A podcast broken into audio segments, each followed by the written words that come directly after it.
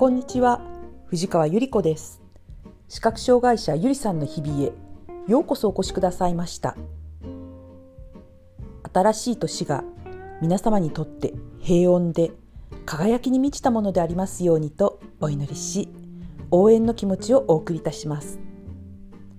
さてこのポッドキャスト番組ゆりさんの日々はおよそ1年前2020年1月29日に始めました。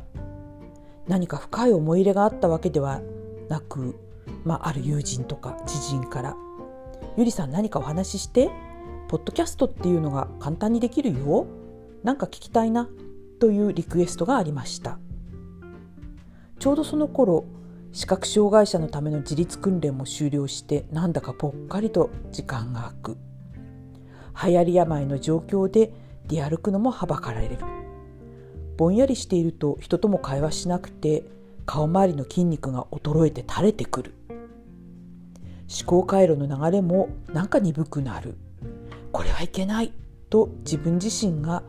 よく考えることとおしゃべりすることのリハビリ感覚で取り掛かってみました。漫然と話すのはお話のプロでもないし得意でもないので視覚障害となった自分のヒストリーと訓練時代についてあと日常生活についてお話してみようと思いました。ちょうど昨年の今頃どんな番組にしようかなと考えていたものです。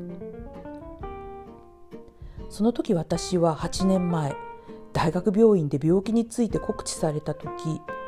混乱と怒り絶望とやりきれなさを抱えて暇さえあればネットサーフィンして視覚障害とかその原因となる病気について盲人となることについてとか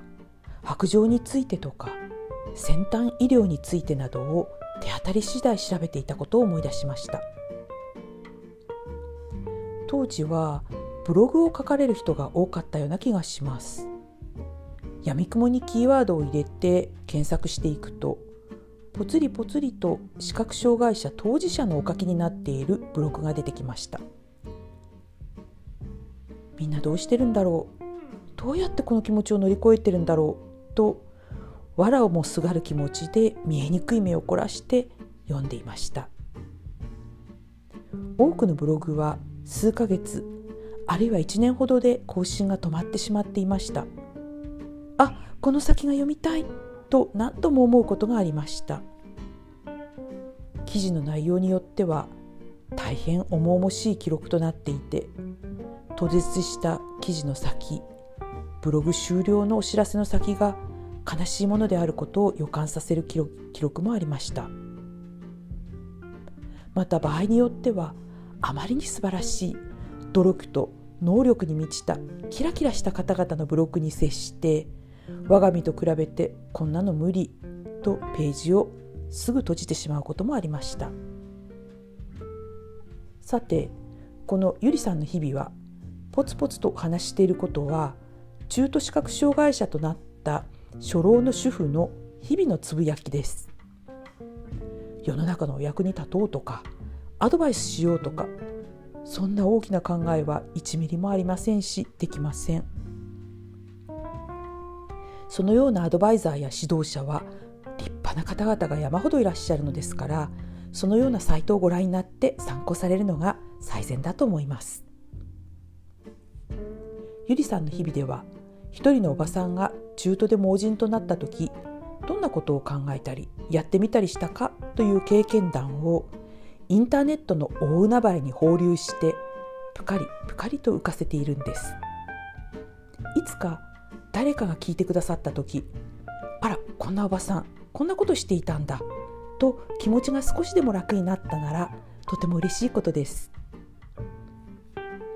多分私はまだ初老と言っていいと思いますけれど私が夢見るのは可愛い上品なおばあちゃんになることです。例えばねお茶畑が見えるような広い縁側に座っていると「ゆりさんこんにちは」と人々が立ち寄ってくださる。そして嬉しいこととか悲しいこととか楽しいこととかをぽつりぽつりと喋って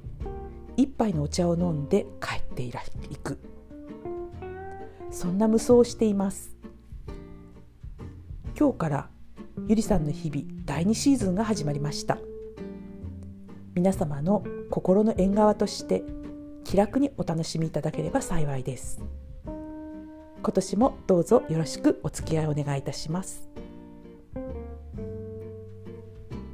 今日もお聞きくださいましてありがとうございました。皆様の日常が安全でお幸せでありますよう心からお祈りいたしますではまた次回。